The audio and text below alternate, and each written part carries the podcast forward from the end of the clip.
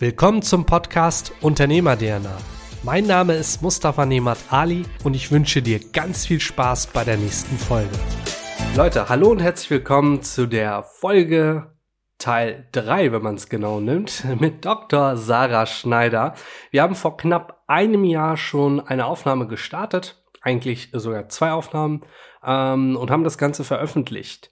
Jetzt hat sich natürlich einiges getan für die Zuhörer, die Sarah noch nicht kennen. Vielleicht, Sarah, stellst du dich mal ganz kurz mal vor, sagst mal, wer du bist, was du machst, ähm, und dann gehen wir gleich in die Folge rein. Ja, hallo erstmal und vielen Dank, dass ich äh, nochmal wiederkommen durfte. Ähm, ich bin Sarah Schneider, ich bin Oralchirurgin aus Rostock, also eine Fachzahnärztin ähm, für einen speziellen Bereich der Zahnmedizin. Ich habe mit meinem Mann gemeinsam einen kleinen Sohn und mein äh, Mann ist quasi auch vom Fach. Das ist äh, Daniel Schneider. Mhm. Der ist Mund-Kiefer-Gesichtchirurg und auch Fachzahnarzt für Oralchirurgie. Und ja, wir starten jetzt im Prinzip ein bisschen gemeinsam durch. Ähm, weshalb wir, also denke ich mal, jetzt heute hier wieder zusammensitzen. Genau, also super spannend auf jeden Fall. Äh, wir hatten es in der ersten Folge ja schon festgehalten. Da hast du ja immer gesagt, okay, irgendwann mal wollt ihr euer eigenes Projekt starten. Jetzt ist es soweit, wir sind kurz davor. Von daher ähm, fangen wir vielleicht mal kurz mit eurer Zukunftsidee an oder Zukunftsprojekt an. Was genau macht ihr, wo macht ihr es und wie macht ihr es?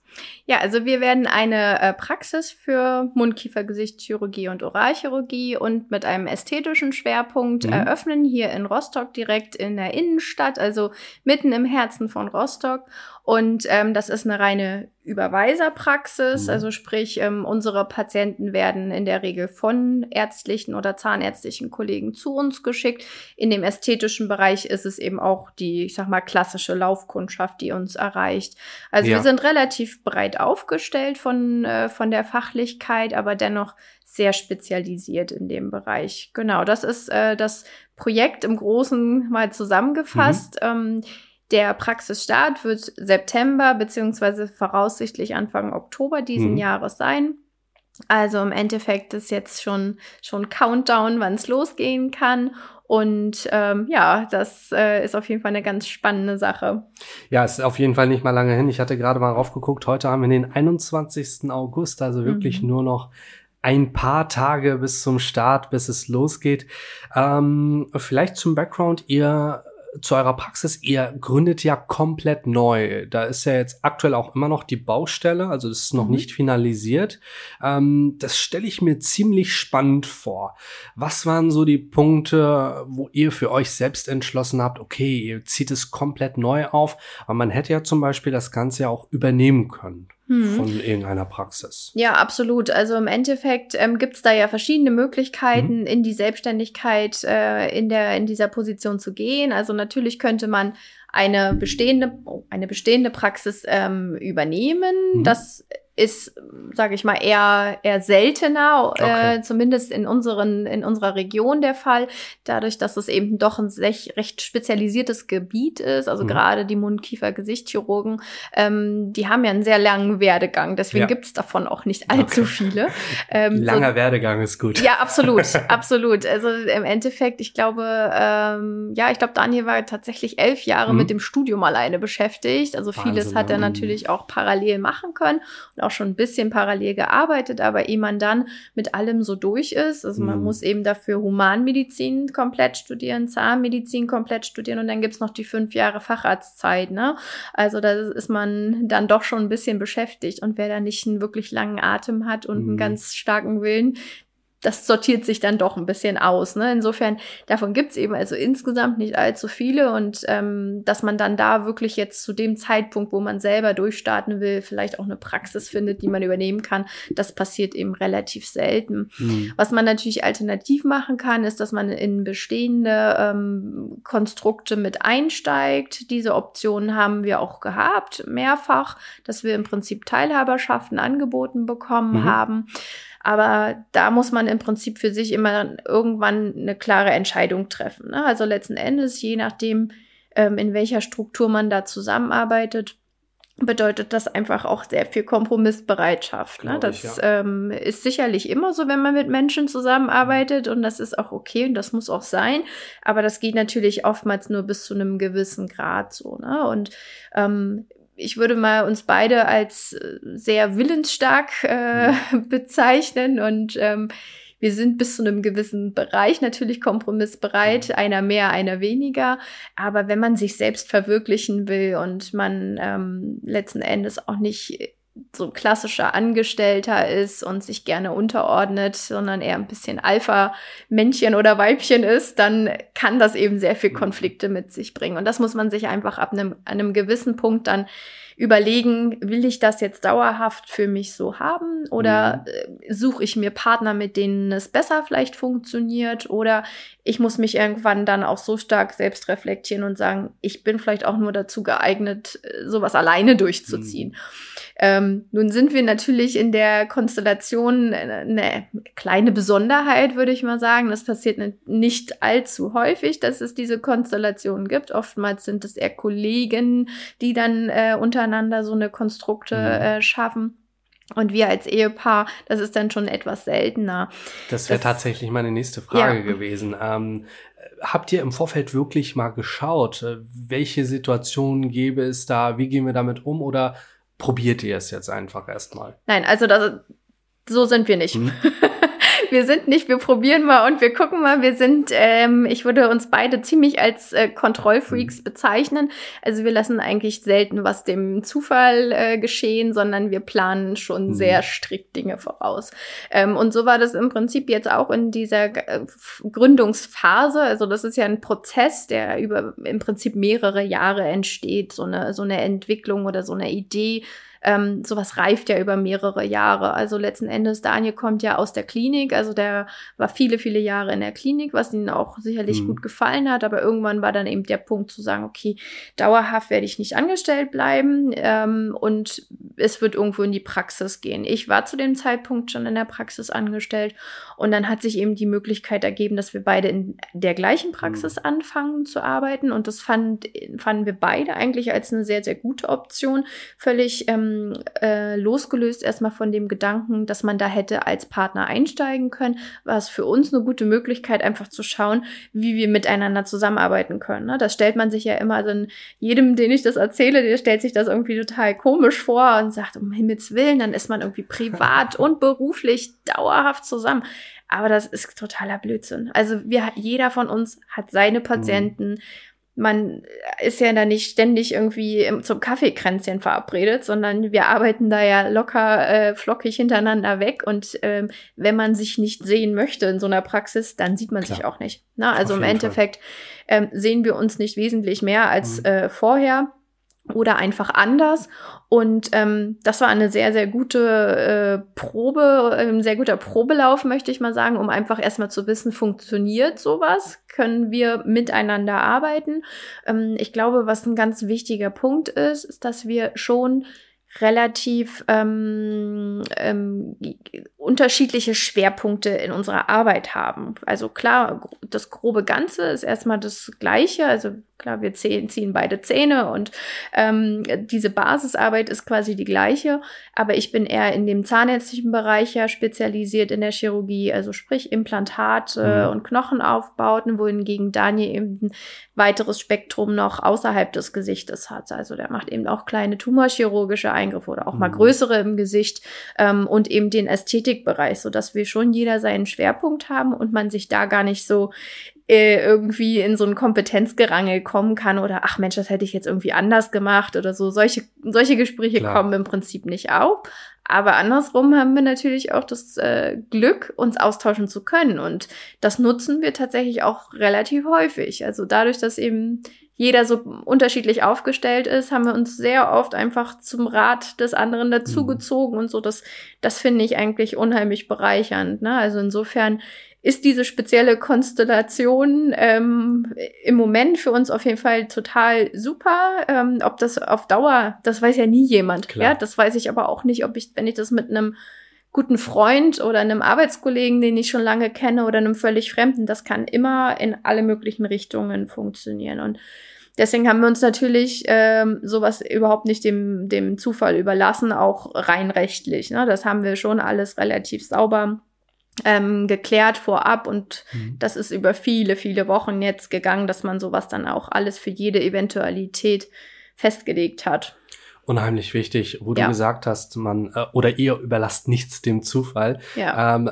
wer die erste und zweite Folge mit Sarah nicht gehört hat, unbedingt hören. Ihr werdet es um den Podcast rundherum finden als Link. Einfach mal raufgehen und dann merkt ihr auch ganz klar, dass ihr beide ziemlich straight seid. Ihr lebt das, was ihr macht und ich glaube, das ist auch eine sehr wichtige Basis, wenn man so ein Projekt angeht, auch in dieser Konstellation, dass man gemeinsam an einem Strang zieht durch die zwei verschiedenen Themen die ihr bespielt, habt ihr echt ein Riesenspektrum, den ihr abbilden könnt. Und ihr macht das ja jetzt auch nicht als One-Man-Show oder One-Woman-Show.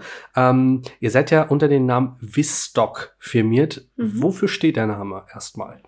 Also Visstock äh, ist eine Wortkreation mhm. quasi ähm, aus dem italienischen, französischen, je nachdem, wie man es ableitet, also Viso oder Visage mhm. äh, wäre im Prinzip dann der erste Teil des Wortes, also für das Gesicht. Ähm, und Tok ist eben die kurze Form für Rostock, ähm, ah, ja, ähm, okay. dass man das also gleich noch verorten kann. Ähm, man kann letzten Endes, wenn man es jetzt nicht liest, sondern nur das Wort klingen lässt, auch Doc, also mhm. für Doktor vielleicht ähm, sogar noch raushören.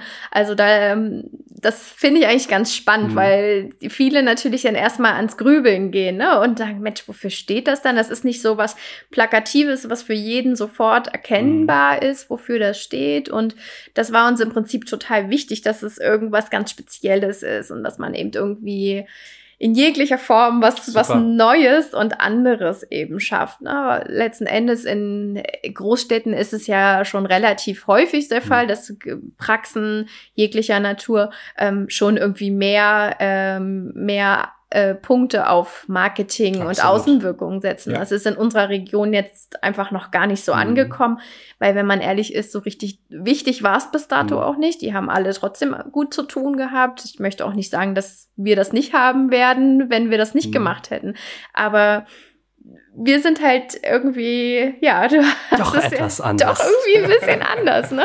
Also wir wollen da eben schon aus der Masse einfach ja. herausstechen, ne? Egal cool. mit allem, wie wir arbeiten, aber auch mit allen Rahmenbedingungen. Mhm. Und so haben wir auch unser Konzept aufgestellt und das wollten wir wie einen roten Faden eben komplett durchziehen ähm, von unserem Gesamtkonzept und da gehört eben der Name auch hinzu. Also wir sind um das mal vielleicht ein bisschen genauer zu sagen, nicht äh, in der Innenstadt in Rostock in einer ähm, in einem ja ich sag mal Art Shopping äh, Mall mhm. verortet. Das ist ähm, der Rostocker Hof und natürlich hätte sich das auch angeboten zu sagen, wir sind die MKG oder Mundkiefer-Gesichtschirurgie im Rostocker Hof mhm. oder wir sind äh, die Mundkiefer-Gesichtschirurgie Praxis Schneider. Mhm. Aber das ist halt alles sehr Standard. Ja, ne? Und davon wollten wir tatsächlich einfach weg. Ne? Und deswegen musste es irgendwas Besonderes sein. Und äh, wie gesagt, dadurch, dass jeder einen irgendwie anspricht, wofür steht das dann, dann bleibt das auch im Kopf. Ja. Das, das bleibt, glaube ich, einfach eher. Sehr, sehr Kopf. spannend. Also allein diese Namensfindungsetappe, mit der ihr euch beschäftigt habt, zeigt, glaube ich, nochmal, was da entsteht. Ich bin mega gespannt, wenn ihr endlich eröffnet. Ähm, wer ist denn noch mit dabei? Also habt ihr die Personaldebatte für euch schon geklärt? Äh, seid ihr vollzählig oder sucht ihr noch? Also wir sind zum aktuellen Zeitpunkt äh, ganz glücklich voll hm, besetzt, okay. ähm, haben alle Verträge gut unterschrieben, haben jetzt ein gutes Team zusammengestellt. Gerade jetzt in der Woche haben wir so ein kleines Blind Date, nenne ich es jetzt mal, veranstaltet. Also für diejenigen, die sich untereinander alle noch nicht kannten, die jetzt neu dazugekommen sind. Ähm, einige kannten sich schon ähm, haben wir ein Essen veranstaltet. Da haben wir uns auch bewusst zurückgehalten, haben quasi nur die Organisation übernommen und haben dann gesagt, so, ihr macht jetzt mal für euch. Mhm. Das ist, glaube ich, ein bisschen ausgelassener und doch noch mal persönlicher, als wenn wir da mit dabei gesessen mhm. hätten. Ähm, und das scheint doch gut, gut zu funktionieren und die haben sich gut beschnuppert. Also ich glaube, da haben wir ein ganz tolles, auch junges Team zusammengestellt, die alle unglaublich Lust haben, was Neues zu mhm. machen und ähm, ja auch diese Herausforderungen suchen, weil den hohen Anspruch, den wir an uns selbst haben, den stellen wir halt auch an unsere Mitarbeiter. Das kann manchmal vielleicht auch ein bisschen sehr herausfordernd sein, aber am Ende, glaube ich, kann man nur so gemeinsam wachsen und gut werden oder besser werden. Und ähm, mhm. Insofern glaube ich, dass das für, für die meisten ein richtig guter Entwicklungsschritt ja. auch sein kann. Jetzt hast du es kurz erwähnt, was ihr alles macht, also von Zahnentfernung bis hin zu Tumorbehandlungen mhm. im Gesicht oder ästhetische Themen. Äh, was macht ihr noch? Also das ist im Prinzip so der Grundbaustein, mhm. ist die zahnärztliche Chirurgie. Das ja. heißt also die klassische Zahnentfernung, die der Zahnarzt selbst nicht machen möchte, die Weisheitszähne, Zahnerhaltung im jeglichen Sinne, also gerade der Bereich Parodontitis, mhm. also Zahnfleischerkrankungen. Ähm, das ist einfach, ich sag mal, eine Art Volkskrankheit. Das trifft mhm. irgendwie ähm, eine sehr, sehr hohe Zahl an, an Patienten. Das machen wir. Ähm, und dann ist es eben bei mir eher die Spezialisierung Veränderungen noch im Bereich Implantation, also sprich wieder verlorene Zähne mhm. neu zu ersetzen. Oftmals ist es dann eben gar nicht mal so einfach, sondern man muss entsprechend erst Knochen aufbauen. Ähm, das ist also doch ein bisschen umfangreicher dann. Das ist so, sage ich mal, mein äh, Steckenpferd neben der Zahnerhaltung. Und ähm, Daniel ist dann eben vor allem außerhalb des Mundes. Also ich sage mhm. immer, meine meine Grenze ist das Lippenrot. Darüber hinaus darf ich mich nicht bewegen, hm. also aus rein berufsrechtlichen Gründen.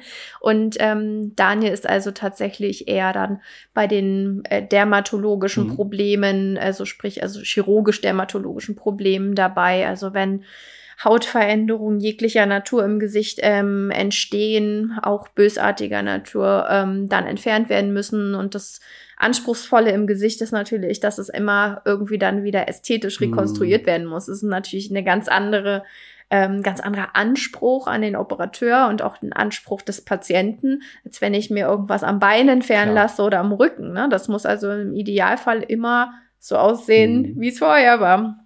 Und das ist quasi ähm, auch ein großer Bereich von Daniel. Und dann eben diese Ästhetik. Das heißt also, alles, was man sich an, äh, an Verschönerungen vorstellen mhm. kann im Gesicht. Das ist also im Prinzip sein Steckenpferd von der ähm, Unterspritzung mit äh, Botulinum über Hyaluronsäure angefangen, aber eben auch dann operative Eingriffe. Lidoperation, mhm. ne, wenn man so müde hängende Lieder hat, sag ich mal, sowas macht der. Ähm, und äh, ja, letzten Endes alles, was, was frisch und faltenfrei werden lässt, würde ich so zusammenfassen. Ja, und da haben wir im Prinzip auch geschaut, dass wir uns ähm, technisch einfach sehr modern aufstellen, dass mhm. man also von den klassischen operativen äh, Bereichen ähm, auch ein bisschen weggehen kann, ne? weil das, man muss natürlich irgendwie viele Patienten ansprechen können, eine große Bandbreite. Und der jüngere Patient hat ja häufig einfach noch gar nicht die Notwendigkeit, große mhm. operative Eingriffe durchzuführen, sondern da kann man vielleicht auch mit kleineren Mitteln schon was machen. Ähm, was auch ein sehr probates Mittel ist, ist den Laser einzusetzen. Mhm. Das ist etwas, was wir ähm, im Prinzip anbieten werden. Ähm, also im Prinzip alles, was es aktuell an Möglichkeiten auf dem Markt gibt was wir gut vertreten können, was wir fachlich äh, für sinnvoll halten, ist auch in unserem Repertoire. Genau, alles, was man ambulant wohl bemerkt ja, eben okay. machen kann. Ne? Also alles, was dann mhm. wirklich einen großen Eingriff mit sich bringt, wo man über Nacht bleiben soll, das äh, sollte dann auch wirklich in eine Fachklinik gehen, wo man entsprechend Übernachtungsmöglichkeiten, ja. Überwachungsmöglichkeiten okay. hat. Das machen wir bewusst nicht. Ähm, äh, Daniel hat im Prinzip auch ein einen hohen Anspruch äh, an, an Ästhetik in diesem Bereich, dass es immer nach Möglichkeit sehr natürlich aussieht. Mhm. Ähm, aber man muss sich da auch immer in gewisser Weise natürlich so ein bisschen an die Wünsche der Patienten mhm. natürlich richten. Das ist ein ganz individuelles Geschäft. Ja. Das glaube ich. Hochspannend. Also es ist ja wirklich eine große Vielfalt an Dienstleistungen, die ihr dort anbietet ähm, wenn ihr diese Dienstleistung anbietet, ihr fangt ja quasi komplett von Null an. Mhm. Äh, wie startet ihr? Also habt ihr schon Empfehlungen oder habt ihr schon einen Pool an Multiplikatoren oder wie startet ihr das Ganze?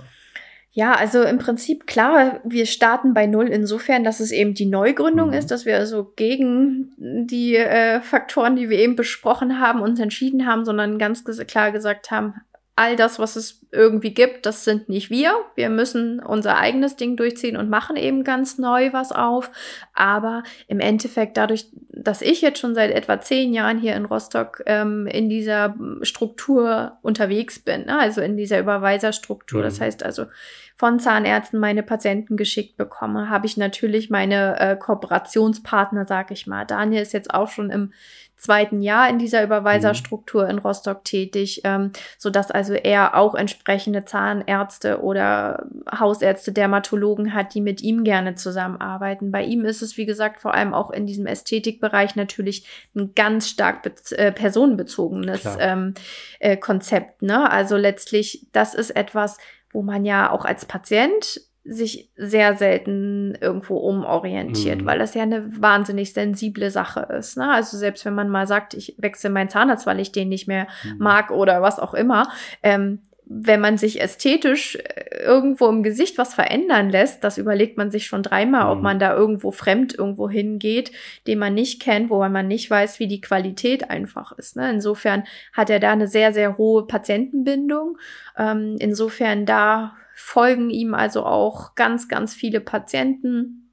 Das ist auch, glaube ich, etwas, ähm, eine Zielgruppe, die eben gerade auf diese Social-Media-Aktivitäten auch ganz äh, stark reagiert. Mhm. Und da ähm, ist Daniel ja schon recht aktiv. Insofern, das funktioniert also von der Patientenbindung sehr, sehr gut. Und wie gesagt, ansonsten bei den Zahnärzten ist es eben der Vorteil, es gibt so einen gewissen Generationswechsel einfach mhm. im Moment. Ne? Also klassischerweise sind die meisten Praxen aktuell mit, mit Zahnärzten besetzt, die sich so in der Wendezeit oder eben in der kurz in der Nachwendezeit niedergelassen haben, weil die sind raus aus den Polikliniken und es gab dann endlich mal die mhm. Möglichkeit, sich niederzulassen. Das sind jetzt, das ist ein Großteil der Praxen, die so besetzt sind, ne? Und die haben jetzt natürlich langsam so einen Wechsel, der da vollzogen klar, wird. Ja. Ne? Insofern, die werden jetzt nachbesetzt mit Leuten oder mit Kollegen, die in unserem Alter sind, mit denen wir im Zweifel mhm. vielleicht sogar studiert haben oder in ein, zwei Jahrgängen über unter uns war, uns also auch irgendwo persönlich kennen. Ne? Und das ist ein ganz, ganz großer Vorteil von Glaub uns, ich, ja. ne? dass da viele in der Umgebung sind, ähm, die uns einfach persönlich kennen und äh, irgendwo auch unseren Dienstleistungscharakter schon durchaus kennengelernt haben, ne? dass man also, wir sind zu jeder Zeit eigentlich für ja. unsere Kollegen auch erreichbar äh, sei es am Wochenende, Feiertag oder was auch immer, wenn da Probleme sind und äh, die brauchen Hilfe, dann können die uns in der Regel auch erreichen und dann bieten wir immer irgendwo Unterstützung an. Und ähm, das, das sind halt wir, ne? Wie du schon gesagt hast, wir leben das und ähm, das macht uns Spaß.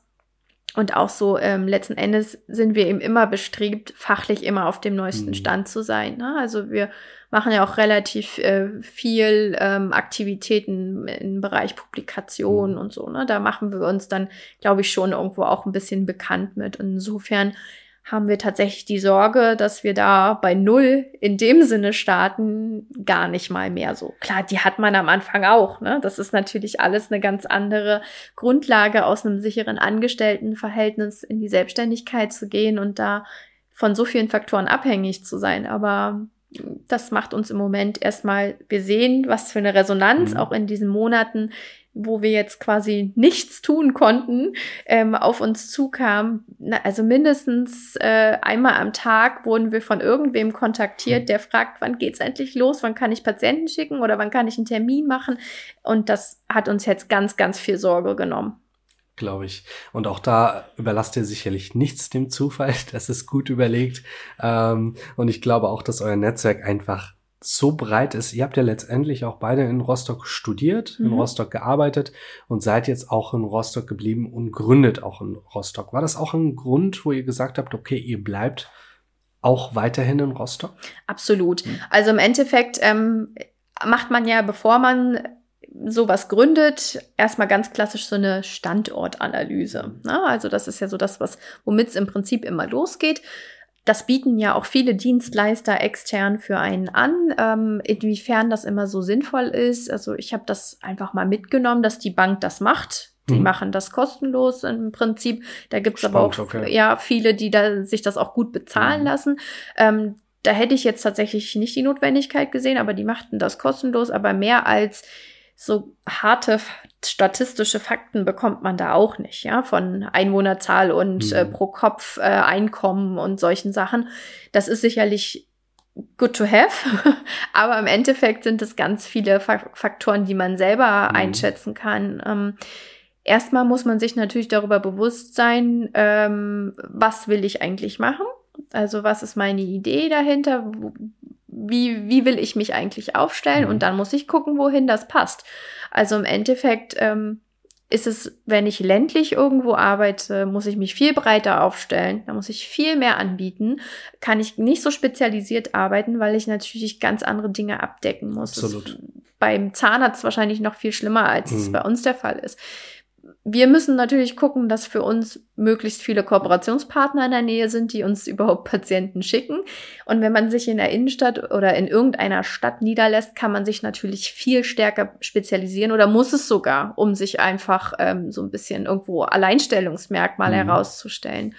Ähm, Rostock ist an Kieferchirurgen, Oralchirurgen nicht dünn besiedelt. Das muss man ganz klar sagen jeder, mit dem wir gesprochen haben im Vorlauf, sei es eine Bank oder jegliche ähm, Dienstleister äh, oder Depots und was es da alles gibt, die haben alle gesagt, oh Gott, noch einer in Rostock. Mhm. Ja, also die haben erstmal so ein bisschen skeptisch geguckt und wenn man denen dann so die Hintergründe erklärt hat, also dass wir eben schon so ewig lange in dieser Struktur hier unterwegs sind, dass man im Prinzip dass äh, gerade ich jetzt seit zehn Jahren quasi auch feste, feste Partner vor allem hatte. Das sind einfach Faktoren, die man ja nicht, nicht mhm. messen kann in irgendeiner Standortanalyse, die mal durch irgendein System laufen kann. Ne? Und das ist ein viel wichtigerer Faktor, Absolut. als zu gucken, wie ist die Einwohnerzahl und das Pro-Kopf-Einkommen. Ne? Ähm, insofern glaube ich, dass man solche Sachen tatsächlich selber in die Hand nehmen muss, ne? dass man eben solche Überlegungen machen muss jeder andere, dass jemand extern äh, nach Rostock reinkommt und jetzt sagt, ich mache jetzt hier mal eine Praxis auf und man kennt mich nicht, das ist sicherlich tatsächlich schwierig, weil dafür ist Rostock wirklich gut versorgt. Aber ähm, aufgrund dieser Hintergründe ähm, denke ich, ähm, war es für, also war für mich tatsächlich eine alternativlose mhm. Entscheidung und für Danja am Ende auch, ne? Ähm, dass sie gesagt haben, man wäre eigentlich verrückt, wenn man, dann würde man nämlich wirklich bei Null mhm. anfangen. Mhm. Ne? Das wäre ein wesentlich höheres Risiko und man hätte quasi alles, was man bisher aufgebaut hat, wäre umsonst gewesen. Ja, absolut. Na, insofern ähm, war das ganz klar der, der Standort, die Entscheidung. Dann musste es einfach nur noch die Region in Rostock definiert werden. Und dadurch, dass das ähm, Stadtgebiet relativ gut aufgeteilt ist unter den Kieferchirurgen, ähm, waren wir ja sowieso überall zu viel, wenn man so will. Und dann haben wir letzten Endes wirklich nach unserem Angebot entschieden, dass wir gesagt haben, okay, Tanja hat eben diesen Schwerpunkt mhm. in der Ästhetik. Wo passt das denn am besten hin? Das hat jetzt am Stadtrand von Rostock schon sehr, sehr gut funktioniert. Insofern machten wir uns wenig Gedanken, mhm. dass es in einer Innenstadt, die, ich sage jetzt mal so ein bisschen mehr Lifestyle einfach präsentiert oder wo mehr das Leben stattfindet, ähm, nicht auch funktionieren Klar. soll, beziehungsweise vielleicht einfach auch sogar noch ein Stückchen besser platziert ist. Und deswegen ist der die Idee einfach in der, in diese Richtung gereift. Am Ende ist es aber auch eine Frage der Immobilie überhaupt gewesen. Mhm. Ja, also das ist tatsächlich das größte Problem gewesen, dass wir unheimlich lange eine Immobilie gesucht haben, die überhaupt unseren Anforderungen gerecht werden konnte. Ja. Gut, die Immobilie steht ja jetzt, mhm. ähm, ist ja jetzt kurz vor Finalisierung. Ähm, zu der Gründung hast du jetzt auch die Punkte genannt, warum eine Neugründung bei euch ja, durchgeführt wird. Wenn du anderen Gründern in der gleichen Schiene empfehlen würdest zu starten, worauf sollte man achten? Also klar, Alter, Background, äh, Netzwerke haben wir so ein bisschen angeschnitten oder kannst du gerne noch mal formulieren, was würdest du mitgeben? Also das Alter, würde ich mal sagen, ist eine ganz relative mhm. ähm, Kennzahl an der Stelle. Das ist, es gibt erfolgreiche Gründer direkt irgendwie nach ihrer Vorbereitungszeit, die ist im Prinzip verpflichtend, dass man mhm. überhaupt eine Kassenzulassung bekommt, okay. muss man eben so eine Vorbereitungszeit absolvieren. Da gibt es viele, die direkt nach der, nach dieser Zeit losstarten. Aber das ist sicherlich ganz, ganz doll typenabhängig. Mhm Also die Durchschnitts, äh, das Durchschnittsalter in Deutschland für eine Gründung einer Zahnarztpraxis liegt, glaube ich, irgendwie bei 36 Jahren oder so. Das ist also gar nicht mal so jung, mhm. finde ich. Ähm, Frauen einen Ticken weniger oder einen Ticken später. Die sind wahrscheinlich auch ein bisschen risikoärmer mhm. und natürlich Familienplanung und sowas spielt da alles mit rein. Insofern würde ich das Alter als ganz, ganz relative Zahl und überhaupt gar nicht ähm, als wesentlich sehen. Wichtig ist ja, also wie man immer sagt, die Reife ist mhm. natürlich äh, die Frage. Das ist äh, jetzt eine große, ein großes Wort, aber man muss also fachlich irgendwo gesettet sein, würde ich sagen, ja, dass man im Prinzip ähm, sicher ist mit seinen Behandlungen, die mhm. man durchführt. Das ist klar eine elementare Sache, aber dass man auch die Zeit nutzt, sich mit Dingen zu beschäftigen, die jetzt außerhalb der normalen zahnärztlichen Anstellungen statt, stattfinden. Als angestellter Zahnarzt oder Kieferchirurg oder was auch immer beschäftige ich mich für gewöhnlich nicht mit Personalführung, mhm, BWL, Marketing, ja, was auch immer. Das sind Themen, die interessieren die wenigsten Angestellten ähm, und müssen sie auch nicht mhm. interessieren. Da geht es also speziell nur um die Fachlichkeit. Aber wenn man irgendwann den Punkt hat, dass man sagt, okay, ich, in diesem Bereich, das wird mein Schwerpunkt, mhm. da fühle ich mich jetzt auch wohl, da habe ich jetzt vielleicht auch das eine oder andere an Fortbildung, Weiterbildungs-, Spezialisierungsmöglichkeiten absolviert,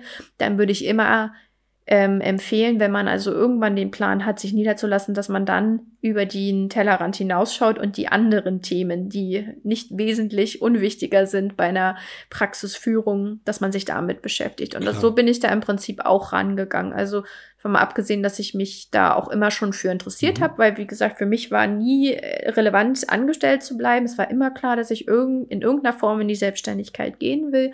Deswegen habe ich einfach in den Praxen, in denen ich gearbeitet habe, auch immer versucht, so viel wie möglich, so viel Einblicke zu bekommen, wie man eben bekommen konnte einfach um so viel Erfahrungen in diesem Bereich mhm. auch schon zu, zu sammeln. Und davon profitiere ich jetzt auch ungemein, dass ich also ganz viele verschiedene Führungsstile äh, gesehen mhm. habe, ähm, von denen man sich das Beste raussuchen kann oder zumindest auch weiß, so will man es nicht machen. Das ist ja auch eine Form der mhm. Erkenntnis. Ähm, und ähm, auch in der Praxisorganisation. Also deswegen finde ich das immer schwierig, wenn Leute nach zwei Jahren Vorbereitungszeit in der einen Praxis, in der sie waren, direkt in die Niederlassung gehen. Das kann natürlich alles gut funktionieren, aber ich finde es absolut bereichernd, wenn mhm. ich mehrere Konzepte sehe, mehrere ähm, Strukturen äh, gesehen habe und sagen kann, Mensch, da hat mir das gut gefallen, die haben das wiederum gut gemacht und man sucht sich so das Beste raus. Wenn man dafür sich die Zeit nimmt, kann man da auf jeden Fall hinterher, würde ich sagen, extrem gewinnen. Und ähm, so habe ich das im Prinzip gemacht und ähm, habe dann irgendwann angefangen, mich mit Themen wie Personalführung zu äh, beschäftigen, weil das ist tatsächlich so das Thema, wenn man mal in die Runden fragt, was den meisten Leuten wirklich äh, die Schwierigkeiten äh, macht. Das sind gar nicht mal so die Zahlen, BWL äh, und mhm. Co., sondern es sind eben eher diese ähm, Themen rund um das Personal, die ganz, ganz häufig Probleme machen. Da muss man aber auch sagen, dass wir Zahnärzte ja einfach keine Unternehmer sind. Ne? Wir haben irgendwie Füllungen und Prothesen gelernt und ähm, dann war es das. Ja, uns hat nie einer erklärt, wie mhm. macht man eine vernünftige Unternehmensführung? Wie äh, leite ich mein Personal an?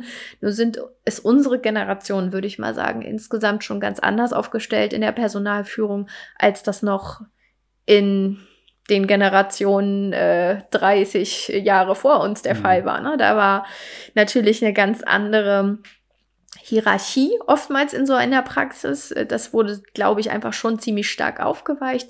Aber dennoch sind das einfach Sachen, das ist kein Handwerkszeug, was wir lernen. Also nie. Egal, ob das im Studium ist oder ähm, großartig hinterher. Da kann man sich nur privat hinterher äh, irgendwo Absolut. Möglichkeiten suchen. Und das habe ich im Prinzip gemacht, dass ich da erstens mal viel mit anderen Kollegen gesprochen habe, wie die das machen. Also gerade Mitarbeitermotivation, Führung und Einteilung, Organisation, auch ähm, Hierarchien innerhalb des Teams, ähm, was gut funktioniert, was nicht funktioniert, Kommunikation. Da habe ich also ganz viel einfach Leute gefragt, wo ich den Eindruck habe, bei denen funktioniert das. Ähm, und dann gezielt ähm, mit äh, auch einer Spezi einem speziellen Coach äh, mich ausgetauscht mhm. und da auch ähm, im Prinzip Fortbildungen äh, besucht. Ist die Bianca Rieken, mhm. die macht also ist ähm, eigentlich Psychologin, Wirtschaftspsychologin ah, okay. und die coacht im Prinzip speziell Ärzte ähm, und Zahnärzte mit Schwerpunkt Personal, würde ich mal sagen. Und das, ähm, das ist unheimlich bereichernd mhm. gewesen. Ne? Also da habe ich im Prinzip auch äh, ein Feedback bekommen, dass ich das eigentlich schon relativ gut mhm. so mache. Aber auch das ist ja etwas, was wichtig ist, ne? Dass man, ich hatte auch immer das Gefühl, dass ich dann einigermaßen gutes Händchen für habe. Aber ähm, das kann ja trotzdem ganz, ist ja ein ganz subjektives Empfinden. Absolut, ne? klar ja, und das sind so Themen, würde ich sagen, da muss man sich vorher einfach ein bisschen drauf vorbereiten. Vielleicht nicht immer in jedem Thema so tief versinken, aber es gibt ja auch inzwischen eine so große Vielzahl an Kursen und mhm. äh, Programmen, bei denen man sich anmelden kann. Also da gibt es so viele Anbieter, die Existenzgründerprogramme noch und nöcher anbieten, ähm, auch private äh, Beratergesellschaften und sowas da muss man einfach gucken, was, was einem äh, irgendwie gut gefällt und was gut funktioniert. Ähm, vieles kratzt immer sehr an der Oberfläche, mhm. finde ich. Auch das kann ja nicht schaden, wenn man da mal so einen großen Rundumblick kriegt und dann bei den Themen, wo man das Gefühl hat, da muss ich noch mal tiefer gehen, da kann man ja dann immer noch mal weiterschauen. Aber das habe ich im Prinzip äh, auch gemacht mit Daniel. So ein Existenzgründerprogramm haben wir durchlaufen. Ähm, und ja, das sind so die großen Sachen, denke ich mal, die wir gemacht haben. Ja. Mhm. Ich glaube, bei den ganzen Angeboten kannst du dich auch schnell verlaufen, wenn du wirklich alles konsumierst. Total. Äh, Stichwort Social Media, wie viele Berater es da gibt für die verschiedensten Bereiche, ja. die man dort abbilden kann. Aber im Vorfeld wirklich die Vorbereitung zur Chefsache zu machen, sich mit den wichtigsten Themen auseinanderzusetzen.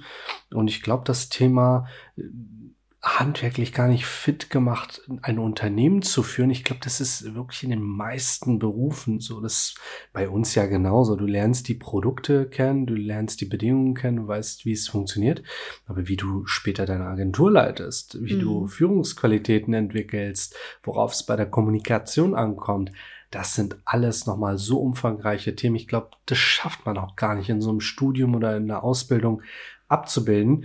Mm, das kann man hin und wieder vielleicht etwas kritisch sehen, dass da vielleicht gar nichts kommt. Das ist äh, vielleicht auch nicht ganz richtig. Aber ganz klar ist, Menschen, die wirklich was verändern wollen, die müssen diese Extrameile gehen. Die müssen mhm. sich die Expertise holen, Leute holen, die es besser machen oder einfach mal links und rechts ja, reinschnuppern, schauen. Ähm, und du hattest das jetzt auch äh, vor unserer Aufnahme kurz erwähnt, weil ich es auf Social Media bei dir gesehen habe. Ähm, also falls ihr Social Media habt und Sarah und Wistock noch nicht folgt, auf jeden Fall mal ein Abo dalassen. Auch das findet ihr in den Show Notes.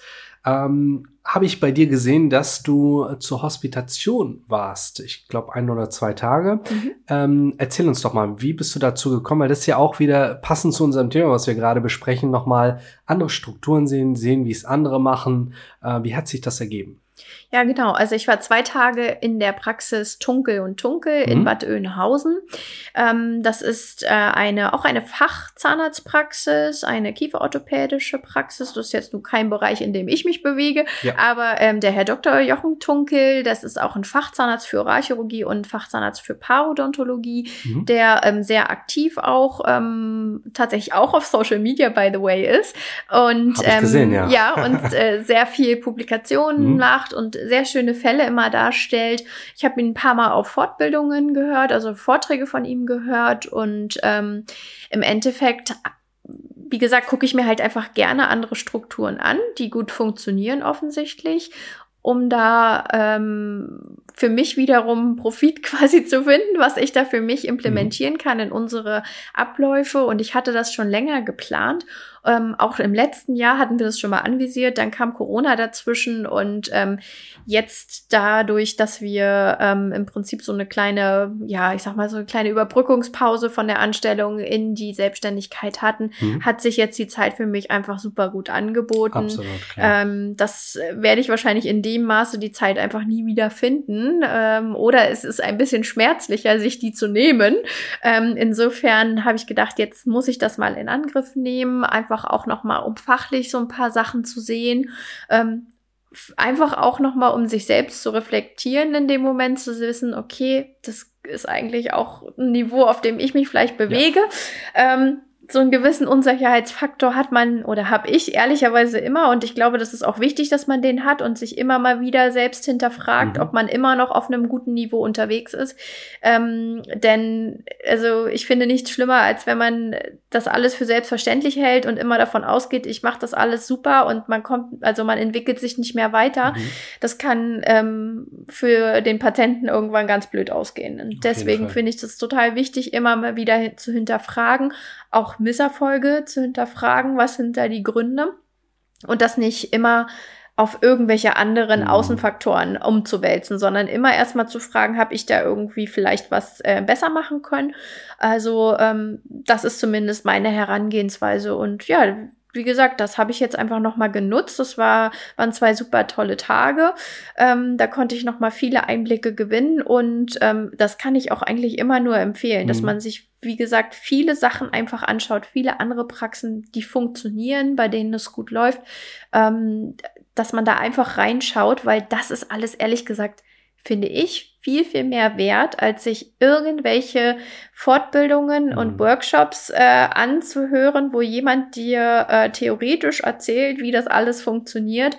Aber da, das ist ja ein viel komplexeres Thema. Mhm. Ne? Also da hängt ja nicht nur, also wenn man jetzt das Beispiel der OP an sich anguckt, das ist ja nicht nur wie, welche Instrumente ich wie bewege und äh, den Eingriff durchführe, sondern das ist also die Vorbereitung, das ist die Schwester, wie sie arbeitet, wie sie dir zuarbeitet, welche Dokumentation oder wie dokumentiert wird, welche Röntgentechnik mhm. habe ich. Ähm, das ist also so ein sehr komplexes Thema, ne? Ähm, und das, das kann man einfach, finde ich, nicht in irgendeinem Wochenend-Vortrags- äh, oder Workshop-Thema so rüberbringen, wie es am Ende der Alltag ja, zeigt. Also deswegen finde ich, kann man dafür äh, wirklich am meisten profitieren. Mhm.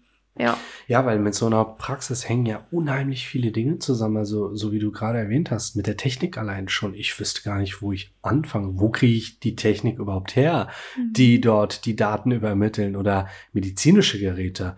Ähm, und ich glaube, das ist echt ein Riesenfundus, wenn man da auf die Netzwerke zugreifen kann und einfach mal kurze Wege erhält, um dort die Leute zu haben, die dafür verantwortlich sind. Ne? Ja, absolut. Ne? Und dann einfach auch einen kollegialen Austausch ja. zu haben, Mensch, womit funktioniert das jetzt für dich am besten? Und gerade wenn das auch ältere Kollegen sind, mhm. die haben ja schon Fehler gemacht, die man selber nicht nochmal machen muss. Ne? also davon ja. kann man wirklich mhm. profitieren. Und ähm, genau das, was du jetzt meintest mit den äh, Instrumenten und äh, Gerätschaften, auch das ist ein Vorteil, wenn man an mehreren Orten gearbeitet hat, dass man natürlich einfach schon sagen kann, okay, da habe ich mit den Sachen super gut gearbeitet, hier habe ich mit mhm. denen und man fügt sich das so zusammen. Ne? Also das ähm, haben wir eben auch in unserer Vorbereitung ganz lange Listen und äh, ich, Planungen ja. erstellt, was wir unbedingt brauchen, was man vielleicht äh, was so nice to have mhm. wäre, dass man sich so ein bisschen in den, erstmal in Klammern gesetzt hat, weil das ja natürlich auch alles, wo Medizinprodukt draufsteht, äh, ist auch immer gleich ein, ein ordentlicher Preis hinter. Ja, also das sind ja doch relativ hohe Investitionskosten, die man da mhm.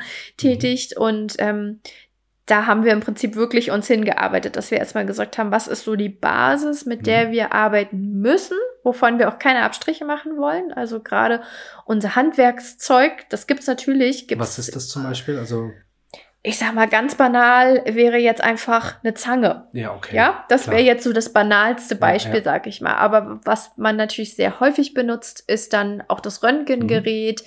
Da gibt es, da haben wir jetzt, würde ich mal sagen, auch den ja, man könnte sagen, die Porsche unter den, unter den Röntgengeräten gekauft. Ähm, da mag jetzt der eine oder andere sagen, oh Mensch, weißt du, das gibt's doch aber auch tausendfach günstiger. Das muss jetzt auch nicht sein. Könnte man sowas zum Beispiel auch gebraucht kaufen? Könnte man auch. Ja, auch ne? Könnte okay. man auch, genau. Machen mhm. auch tatsächlich viele, dass sie viel gebraucht auch aufkaufen. Wir haben auch einige Instrumente gebraucht aufgekauft. Das kam auch über so einen Kontakt. Mhm. Das ist aber so, sag ich mal, das ist so ein bisschen unser Reservematerial. Okay. Ne? Also wenn dann doch mal irgendwas ähm, eng wird, wird, weil es nicht so schnell aufbereitet wird, dann würde man das nehmen.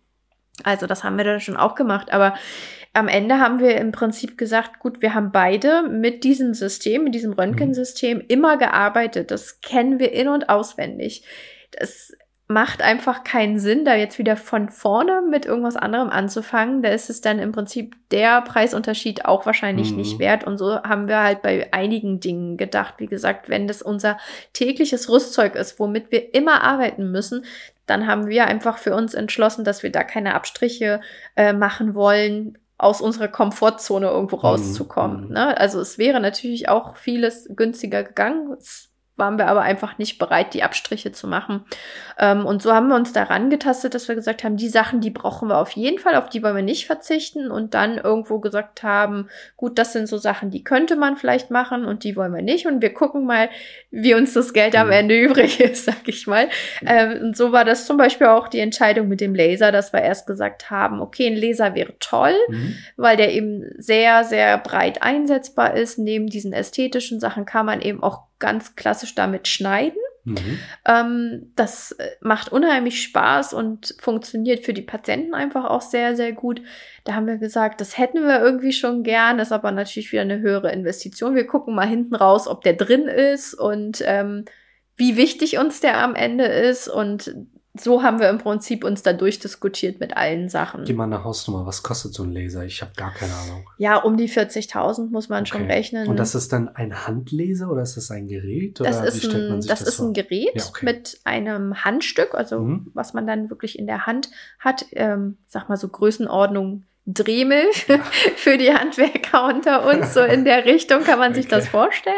Ähm, Im Prinzip äh, ist es das Teil, womit man dann schneidet. Und mhm. dann hat dieser, den wir jetzt haben, noch einen speziellen Scanner, mhm. der dann, ähm, man sagt, fraktioniert lasert. Also der dann wirklich ganz gezielt ähm, und ich sag mal unterstützt ähm, und ich mal mit mehr Kontrollbereich quasi okay. arbeitet, ne, wo man dann auch bestimmte Bereiche schon vordefinieren kann und das in einer ganz, ganz großen Geschwindigkeit mhm. ähm, im Prinzip die, die ähm, Laserstrahlen abgibt.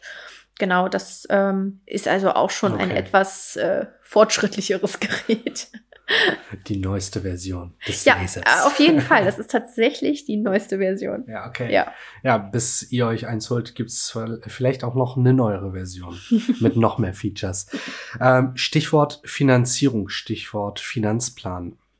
Wie habt ihr das aufgebaut? Habt ihr euch da Hilfe geholt? Ähm, habt ihr es aus eurem Wissen äh, geschöpft oder wie seid ihr da vorgegangen? Also wir haben im Prinzip immer Einblick in unsere Zahlen gehabt mhm. im Anstellungsverhältnis. Insofern hatten wir, und das ist, glaube ich, ein ganz essentieller Punkt, immer ein Gefühl dafür, mhm. wo wir uns bewegen. Ne? Also was für einen Umsatz wir tatsächlich machen. Das ist, glaube ich, etwas, was vielen fehlt. Man sieht immer natürlich nur, gerade wenn es im Bereich Privatrechnungen geht, Privatpatienten oder Privatabrechnungen geht, dann sieht man immer nur die Zahl, die da steht und denkt, ja super, mhm. läuft ja. Ne?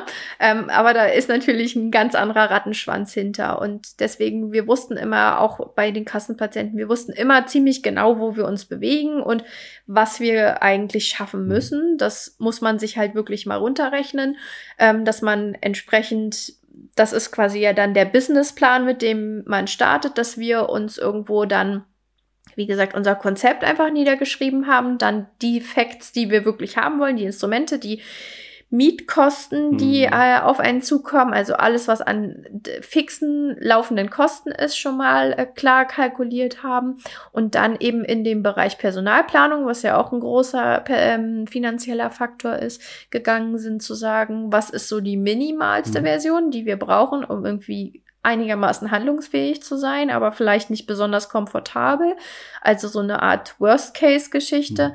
Dann, was wäre so die Idealversion oder eine gute Version und was wäre die Idealversion? Und ähm, das waren so erstmal die, der Bereich äh, Personalplanung, den wir gemacht haben und dann im Prinzip da in die Kostenplanung gegangen sind, dass wir überhaupt erstmal eine Übersicht dazu bekommen, was wir so an fixen Kosten haben. Mhm. Und erst dann kann man ja sagen, ähm, was muss ich überhaupt für Umsatz machen? Ne? Und das ist im Prinzip ja genau das, was die, was, was die Finanzplanung mhm. ausmacht. Ne? Und das wollen die Banken sehen, dass man sich da Gedanken drüber macht. Ähm, viele wissen einfach gar nicht, was ihre, ihre Praxisstunde bringen muss oder was man so an Umsatz in der Stunde machen mhm. muss. um im Endeffekt gewinnbringend oder kostendeckend zumindest aus der, ja. aus der Sache rauskommt. Ne? Das ist ja auch etwas, was man nicht ähm, pauschal sagen kann. Das ist ja eine ganz, ganz individuelle Kennzahl und die muss man einfach für sich dann ja. einmal finden oder zumindest irgendwo in die Richtung kommen. Das sind ja erstmal sehr hypothetische Zahlen mhm. irgendwo noch, weil man natürlich ja nicht weiß, was am Ende da an Patienten äh, aufkommen kommt. Aber das sind so die Herangehensweisen und da haben wir uns schon ziemlich viel alleine Gedanken drüber mhm. gemacht. Ne? Also das ähm, wir haben natürlich auch mit Beratern darüber geredet, seien es Finanzdienstleister oder auch von der Bank. Ähm, aber am Ende des Tages, und das würde ich auf allen Gebieten so sagen, ist egal, ob es jetzt um die Finanzen oder was auch immer geht, man muss immer auch alleine das im Blick mhm. behalten. Und ähm, uns als bekennende Kontrollfreaks würde das eh komplett missfallen und überhaupt nicht funktionieren, dass wir sowas blind jemanden übergeben. Es gibt Themen, mit denen wollen wir uns nicht beschäftigen. Da kommst du ins Spiel. Danke dafür. ja, also da verlassen wir uns dann auch natürlich bis zu einem gewissen Maße drum, äh, drüber, ähm, dann das auch abgeben zu wollen. Das sind manchmal einfach Themen, mit denen wir uns nicht beschäftigen wollen. Dazu gehören auch Sachen mit dem Computer bis zu einem gewissen Maße Maße kann sich Daniel dieser Dinge gut annehmen, aber dann hört es auch auf. Aber gerade wenn es um so essentielle Sachen mhm. wie Finanzierung und sowas geht, das darf man natürlich nicht aus dem Blick ähm, irgendwo oder jemandem völlig in die Hand geben, dass einer sagt, ja, das passt schon so. Also das muss man schon selber wissen, ob das passt oder nicht. Oder ob man sich Dinge leisten kann und ob man vielleicht irgendwie sich noch eine Mitarbeiterin mehr leisten kann. Mhm. Ähm, das haben wir oder auch in den Verhandlungsgesprächen dann mit den Mitarbeitern zu entscheiden, kann ich bei diesen Gehaltsvorstellungen mitgehen. Ja. Ähm, das sind dann ja oftmals Bauchentscheidungen, die da getroffen werden. Das ist es bei uns definitiv nicht. Mhm. Also ähm, da setzen wir uns dann hin und äh, kalkulieren das durch bis ins Letzte, was geht da noch oder äh, was geht dann einfach irgendwo nicht mehr. Und ähm, klar, das, da muss man sich Leute dazu holen, auch einen guten Steuerberater. Da haben wir auch mhm. eine sehr gute Steuerberaterin mit Frau Niemann von ETL gefunden, die ähm, uns da sehr gut berät, aber die Entscheidungsgewalt, die liegt natürlich immer bei uns und ja. wir haben da die letzte, äh, die letzte äh, Meinung immer zu, beziehungsweise gehen wir in der Regel sehr vorbereitet in solche Gespräche und ähm, lassen das nur noch mal von einer Fachkraft mhm. sozusagen mhm. absegnen, ob wir da mit unseren Gedanken und Überlegungen, die wir uns da schon vorab machen, ähm, irgendwo richtig unterwegs sind oder ob wir da vielleicht wichtige Faktoren äh, vergessen haben. Mhm. Ja, also rein steuerlich äh, kennen wir uns natürlich auch nicht perfekt aus. Das äh, sind alles Sachen, wo man natürlich Kooperationspartner an Absolut. seiner Seite braucht. Aber ich bin da immer der Meinung, man muss es in erster Linie alles auch selber durchblicken. Ja, also wenn es dann irgendwann dazu kommt, dass man die erste BWA mhm. bekommt und man versteht nicht, was da drauf steht, dann ist das, glaube ich, schon eine schwierige Oder noch Sache. Schon mal den ersten Betriebsprüfer. Ja. Wenn dir dieser Podcast gefallen hat, dann vernetz dich gerne auf Instagram, Facebook oder LinkedIn mit mir. Folgt mir auf Spotify, um keine weitere Folge zu verpassen und hinterlass mir gerne eine 5-Sterne-Bewertung auf iTunes, damit noch mehr Menschen diesen Podcast hören.